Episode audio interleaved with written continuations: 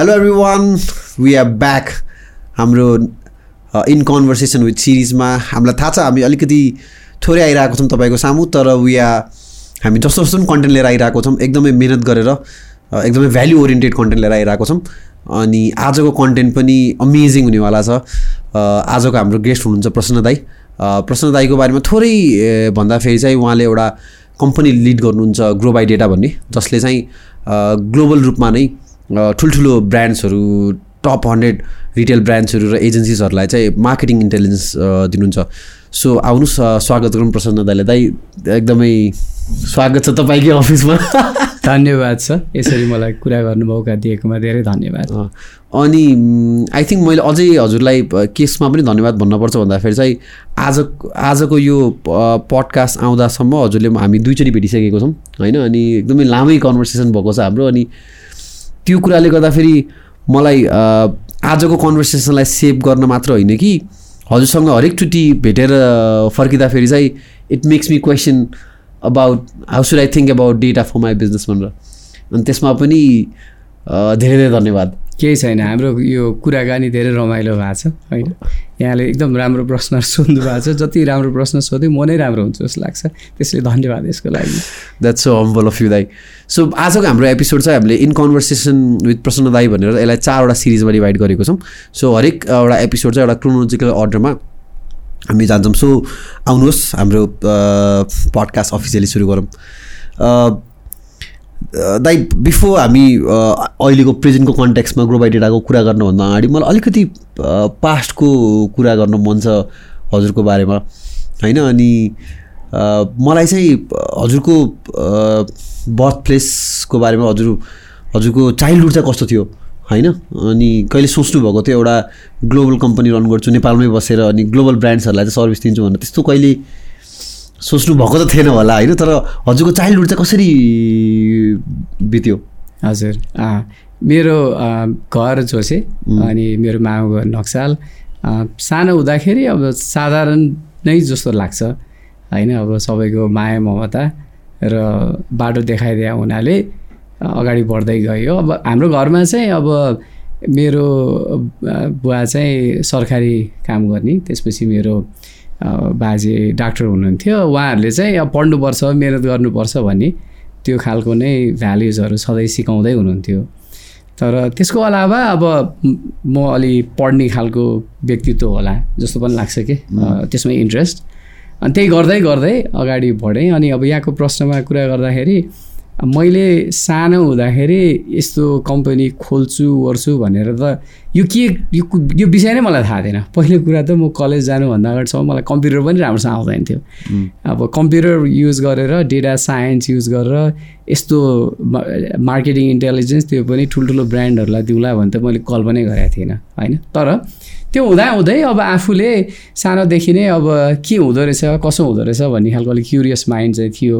त्यो गर्दा गर्दै अब आफ्नो अब मिहिनेत गर्दै गर्दै आएको जस्तो लाग्छ। अझै पनि धेरै गर्नु छ होइन? अझै पनि सिक्न खोज्छु म होइन? त्यसै. त्यसरी अगाडि बढाएँ म त्यस्तो केही बच्चाको बच्चा बेलाको त्यस्तो केही मेमोरिजहरू छ जहाँ चाहिँ अहिले पनि यसो सम्झ सम् फर्किँदा फेरि चाहिँ ए त्यस्तो याद आउने त्यस्तो केही मोमेन्ट्सहरू चाहिँ हजुर बच्चा हुँदाखेरिको अब मलाई चाहिँ एउटा कस्तो लाग्थ्यो भने अब म पहिला बाल मन्दिरबाट मार्टेस पढेँ। मार्टेसबाट चाहिँ अनि सेन्ट जेभर्स पढेँ गोदावरी स्कुल। अनि त्यो गर्ने क्रममा र यसो नेपाल घुम्दा ओर्दा चाहिँ कस्तो लाग्थ्यो भने अलिकति मैले त मौका पाएर रहेछु भन्ने जस्तो लाग्थ्यो कि मलाई। यसो हेर्दाखेरि त म त लकी नै रहेछु भने जस्तो लाग्थ्यो कि मलाई। अनि त्यो क्रममा अनि मैले त्यो हुनाले मैले पाएको मौकालाई चाहिँ मैले म्याक्सिमाइज आफूले सिक्नेदेखि लिएर गर्नेमा चाहिँ म म्याक्सिमाइज गर्नुपर्छ भन्ने खालको मेरो दिमागमा आउँथ्यो कि।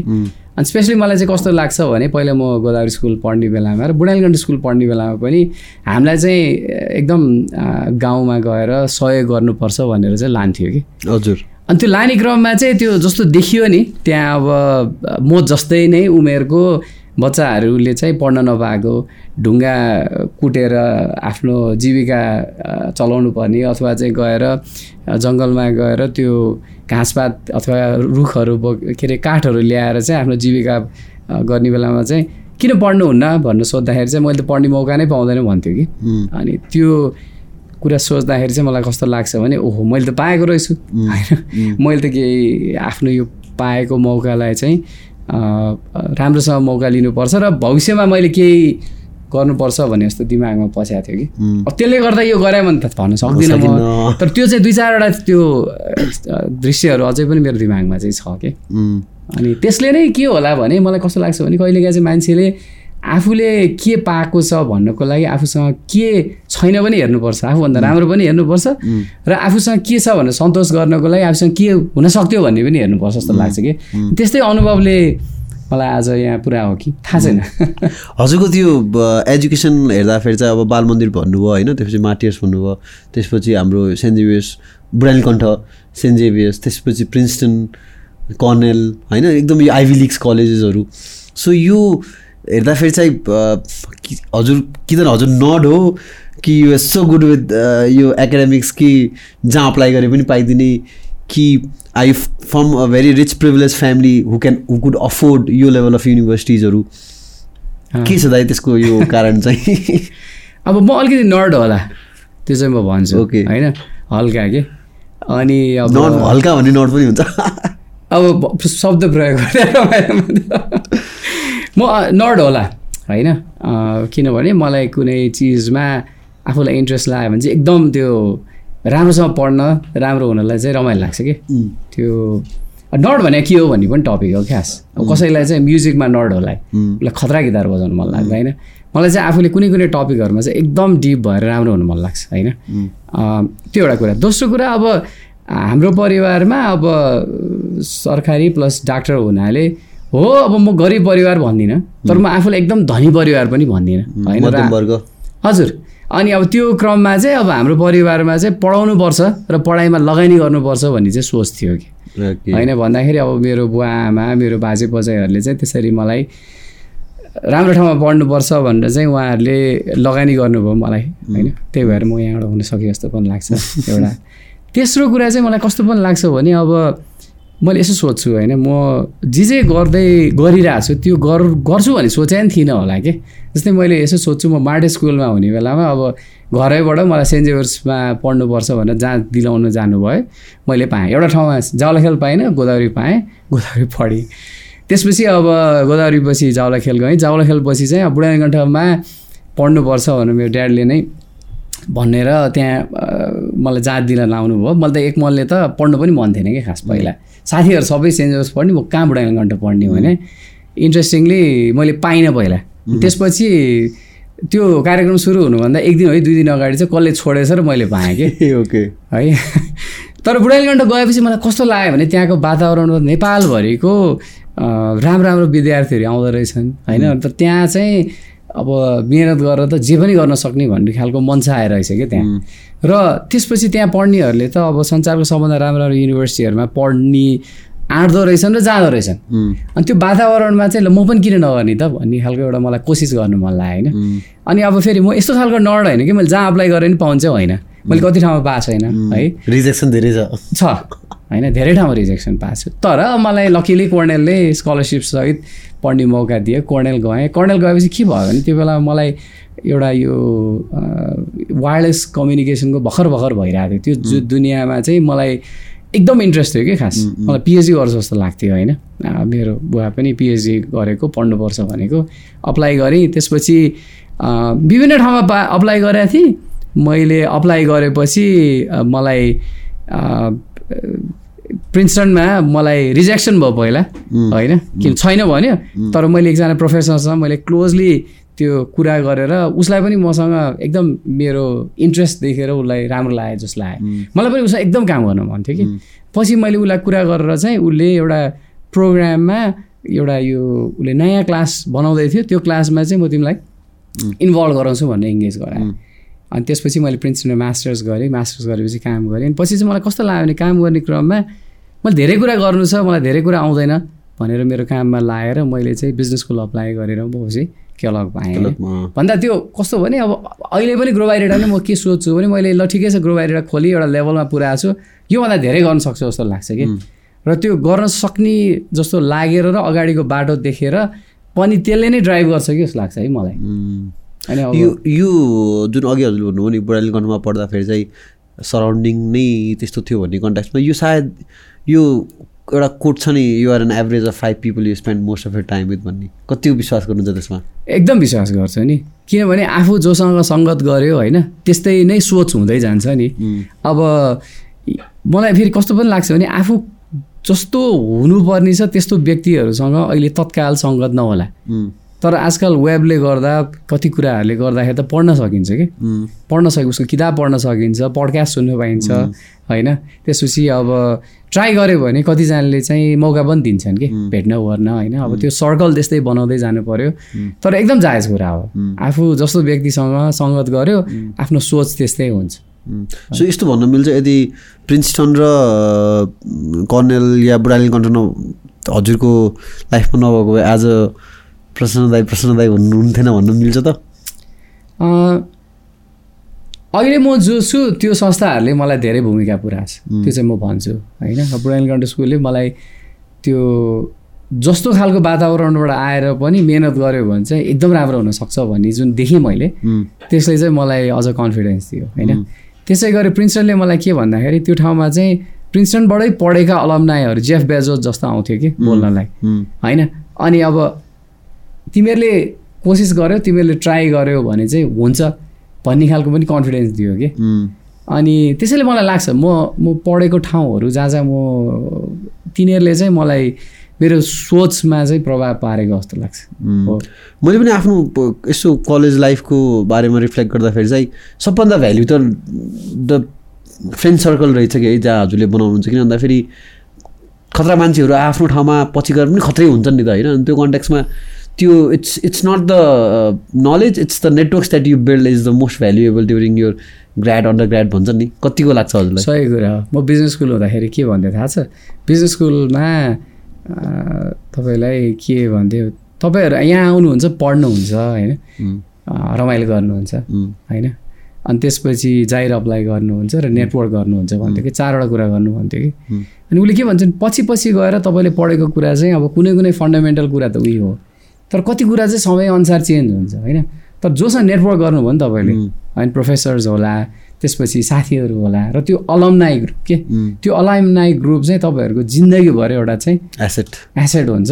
र त्यसलाई नै नर्चर गर्नुहोस् होइन? अहिले बिजनेस स्कुल हुँदाखेरि नि गर्नुहोस् बिजनेस स्कुल सकाएपछि पनि त्यसमा चाहिँ इन्भल्भ हुनुहोस् होइन? र आफूलाई चाहिँ त्यो अलमनाई ग्रुपको हो भनेर चाहिँ आफूलाई रिप्रेजेन्ट गराउनुहोस् बोल्नुहोस् होइन? र अलमनाईलाई पनि सहयोग गर्नुहोस् किन सहयोग मात्र लिने होइन कि सहयोग दिनुपर्ने पर्छ। Exactly, र. रिलेसनसिप नर्चर गर्नुहोस् यसैले नै तपाईँलाई चाहिँ राम्रो हुन्छ भन्थ्यो। हो नै यो कुरा।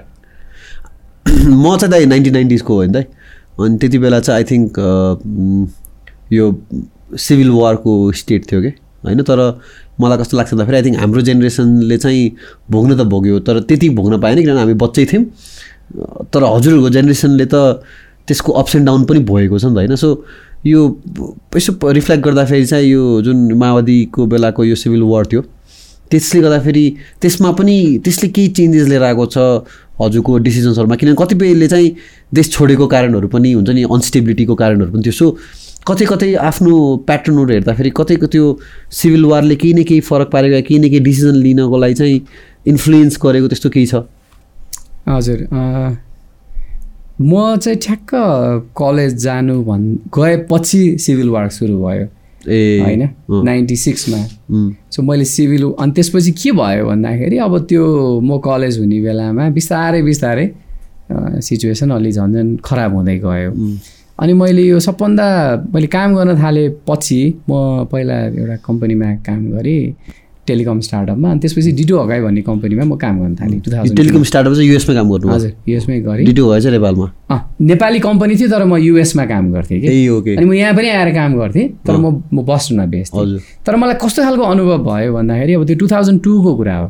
म टु थाउजन्ड टूदेखि टु थाउजन्ड एटसम्म त्यो कम्पनीमा काम गरेँ कि? र त्यो कम्पनीमा मेरो एकदम राम्रो अनुभव भयो। तर सिभिल वारकै कुरा गर्दाखेरि हामी एकदम एक्सट्रिम सिचुएसन डिल गऱ्यौँ कि त्यो? जस्तै? जस्तै उदाहरणको लागि अब ऋतिक रोशनको काण्ड भयो कि? यस होइन? अनि ऋतिक रोशन काण्ड भएपछि कस्तो भन्दाखेरि त्यो त कामै गर्न नहुने होइन? स्टाफहरूलाई त अफिसै जान नहुने खालको एउटा वातावरण भयो। अर्को रमाइलो कुरा के भयो भन्दाखेरि यो राजा ज्ञानेन्द्रको त्यो कु भएको थियो नि ओ, त्यो दिनमा होइन? अँ। त्यो पछि एक हप्ता चाहिँ इन्टरनेटै थिएन कि। एक हप्ता दुई हप्ता। उम्, अब हाम्रो त्यो बेला क्लाइन्टहरू सबै युएसमा थियो अब अहिलेको जस्तो घर घरमा त्यति राम्रो इन्टरनेट पनि थिएन। भन्दा त अलमोस्ट एक हप्ता दस दिन त कामै गर्न मिल्दैन थियो। होइन अनि अब त्यो कम् ग्लोबल कम्पिटिसनमा हाम्रो देशमा चाहिँ इन्टरनेटै छैन भनेर भन्दाखेरि त क्लाइन्टहरूले कहाँ बुझ्छ त्यस्तो कुरो? एकदम। होइन। त्यसपछि के गयो भने अब बत्ती नै हुँदैन थियो। होइन धेरै समयसम्म के अनि त्यति मात्र होइन कि अब कतिजनालाई चाहिँ अब हाम्रो कलिग्सहरूलाई हिँड्न ओर्न पनि बेलुका भएपछि अलिक अप्ठ्यारो अप्ठ्यारो जस्तो हुन्थ्यो कि। आर्मीको कति सिक्युरिटी चेकहरू हुन्थ्यो नि। सो एकदम त्रसित थियो कि नि वातावरण होइन? अनि त्यो वातावरणमा पनि त्यो कम्पनीले राम्रो गरेर एउटा ग्लोबल ब्रान्ड भयो। अब त्यस्तो अवस्थामा त त्यो हुनसक्छ भने त अरू राम्रो अवस्थामा त किन हुन सक्दैन भन्ने किसिमले नै हेर्न सकिन्छ कि। एकदम होइन? अनि तर त्यसले चाहिँ मलाई के त्यो त्यो एउटा मलाई अनुभव भयो जस्तो लाग्छ। र सेकेन्ड कुरा मलाई कस्तो पनि लाग्यो भने यदि वातावरण राम्रो हुँदो हो त यहाँ त झन् के कति राम्रो गर्न सकिन्छ? त्यस्तो खराब अवस्थामा त केही गरी खाइयो भने त राम्रो भयो भने त हामी मात्र होइन धेरै मान्छेहरूले राम्रो गर्न सक्छ जस्तो लागेको थियो कि मलाई। एकदम। त्यसैले त्यो चेन्ज भयो अनि अहिले म सोध्छु पाँच वर्ष अगाडिको तुलनामा पनि कति चेन्ज भइसक्यो? एकदम। हाम्रो हरेकजनाको अफिस अफिसमा अठार घन्टा लोड सेडिङ हुनको लागि डिजल स्टोर गर्नु पर्थ्यो कि कस्तो भने काम गर्नुको सट्टा यहाँहरूलाई थाहा छ भने पानी बत्तीको त्यो कहाँबाट ल्याउने भनेर दिमाग घुमाउनु पर्थ्यो कि त्योभन्दा त बरु आफू जहाँ फोकस भएर राम्रो गरिन सकिन्छ त्यस्तोतिर अब झन् झन् हामी गर्न पाउँदा त राम्रो हुने मौका त भयो नि। डेफिनेटली होइन? अनि अब अघि मैले भनिरहेको थिएँ नि अब बाटोमा हिँड्दा हिँड्दै सेलिब्रेट डेटा छ म कल लिँदै हिँड्न सक्छु कि? त्यस्तो त पहिला पहिला थिएन। त्यसैले यसो सोच्दै गयो भने त्यो बेलाको अनुभवले मलाई एकदम एकदम अप्ठ्यारो थियो। हो ठिकै भन्नुभयो। धेरैजना मान्छेहरू यहाँबाट भागे खतम भए होइन? कतिजनाको जिन्दगी खराब भयो। लकिली मलाई केही पनि त्यस्तो हामीलाई केही पनि भएन। तर अब त्यो अनुभवबाट त त्यस्तोमा त गरी गर्न सकियो भने अब राम्रो भएपछि किन गर्न सकिँदैन भन्ने झन् आफूलाई च्यालेन्ज जसरी राम्रो च्यालेन्ज जसरी लिन्छु कि म चाहिँ पोजिटिभली हजुरको यो एजुकेसनमा चाहिँ बिचमा फेरि हजुर नेपालमा आएर काम गरेर फेरि अब म पढ्नु पर्छ भनेर फेरि पढ्नुभएको होइन? हजुर म टु थाउजन्ड वानमा मेरो मास्टर सकेपछि काम गर्न थालेँ होइन? त्यसपछि टु थाउजन्ड टूमा चाहिँ म डु डिटो हकाई भन्ने कम्पनीमा काम गरेँ। म बस्टनबाट काम गर्थेँ तर त्यो चाहिँ त्यसको अफिस काठमाडौँमा पनि थियो। अनि कतिपटक चाहिँ म यहाँ आएर नि काम गर्थेँ तर म टेक्निकली चाहिँ बस्टन उम्। अनि त्यस हजु- हजुरको मेन काम चाहिँ के थियो त्यति बेला? मेरो चाहिँ अब सुरुमा मैले business engineer senior business engineer भन्ने रोल थियो। अनि त्यो रोलमा चाहिँ क्लायन्टहरूको अब रिक्वायरमेन्ट बुझ्यो। होइन रिक्वायरमेन्ट बुझेपछि उहाँहरूले के चाहनुहुन्छ आफूले त्यसलाई चाहिँ सोल्युसन डिजाइन गर्यो। अनि त्यसपछि अब ती अब इन्जिनियरिङ टिमसँग बसेर बनायो अथवा चाहिँ यहाँ हाम्रो काठमाडौँको कलिग्सहरूसँग हामीले त्यो सोल्युसन डेभलप गऱ्यो त्यो केही समय त्यसमा थिएँ। अनि पछि चाहिँ टु थाउजन्ड फोर फाइभतिर चाहिँ त्यो कम्पनीको सर्भिसेस डिभिजन खोलौँ भनेर मेरो बस रुद्र पाण्डे उहाँले भन्नुभयो। हजुर। र उहाँले भनेपछि मैले र अर्को एकजना दुईजनाले चाहिँ यो सर्भिसेस ग्रुप स्टार्ट गऱ्यौँ। र टु थाउजन्ड फाइभदेखि टु थाउजन्ड एटसम्म चाहिँ मैले सर्भिसेस ग्रुपलाई ग्रो गराउने होइन? मा नै धेरै फोकस भएँ म। अनि त्यसपछि हजुरले अब म फेरि म्यानेजमेन्टमा के अरे बिजनेस पढ्नुपर्छ भनेर चाहिँ के लगमा हजुर हजुर। मैले छोडेँ। मलाई अनि छोड्नुको कारण चाहिँ के थियो भने मलाई के लाग्यो भने यो स्पेसमा मलाई धेरै कुरा थाहा छैन भन्ने लाग्यो कि कामको सिलसिलामा। अनि मलाई पहिलादेखि नै म एमबिए गर्छु जस्तो पनि लाग्थ्यो। अनि त्यसपछि मलाई त्यो कामको अनुभवमा चाहिँ अब यो म अझ राम्रो हुनुको लागि चाहिँ मेरो ज्ञान रहन्छ भनेर मैले एमबिए गर्न थालेँ टु थाउजन्ड एटमा। अनि आजको one of my early takeaway चाहिँ हजुरसँग के भन्दाखेरि अब म एउटा दुइटा बिजनेस कल चाहिँ हिँडेर लिनेवाला छु। राम्रो हुँदो रहेछ थाहा छ। किनभने अब अब कम्प्युटरमा अथवा डेस्कमा मात्र बस्दाखेरि कहिलेकाहीँ जिउ चाहिँ अलिकति अल्छी लाग्दो जस्तो हुँदो रहेछ। यसो हिँड्यो भने दिमाग पनि चल्ने। अलिक ब्लड सर्कुलेसन भएपछि अलिक राम्रो सोच्ने राम्रो बोल्ने पनि हुँदो रहेछ। डिस्ट्राक्सन पनि हुँदैन रहेछ। उम्, कहिलेकाहीँ डेस्कमा बस्दाखेरि चाहिँ अनेक के के आउँछ है उम्, फोन सोन आउँछ कहिलेकाहीँ कम्प्युटरमा पनि के के आउँछ। हिँड्दै कुरा गऱ्यो भने लाइक टोटल फोकस। हुन त हिँड्दाखेरि हाम्रो फिजिकल मेमोरी त युज भइरहेको हुन्छ। तर आई गेस युआर राइट त्यो या फोकस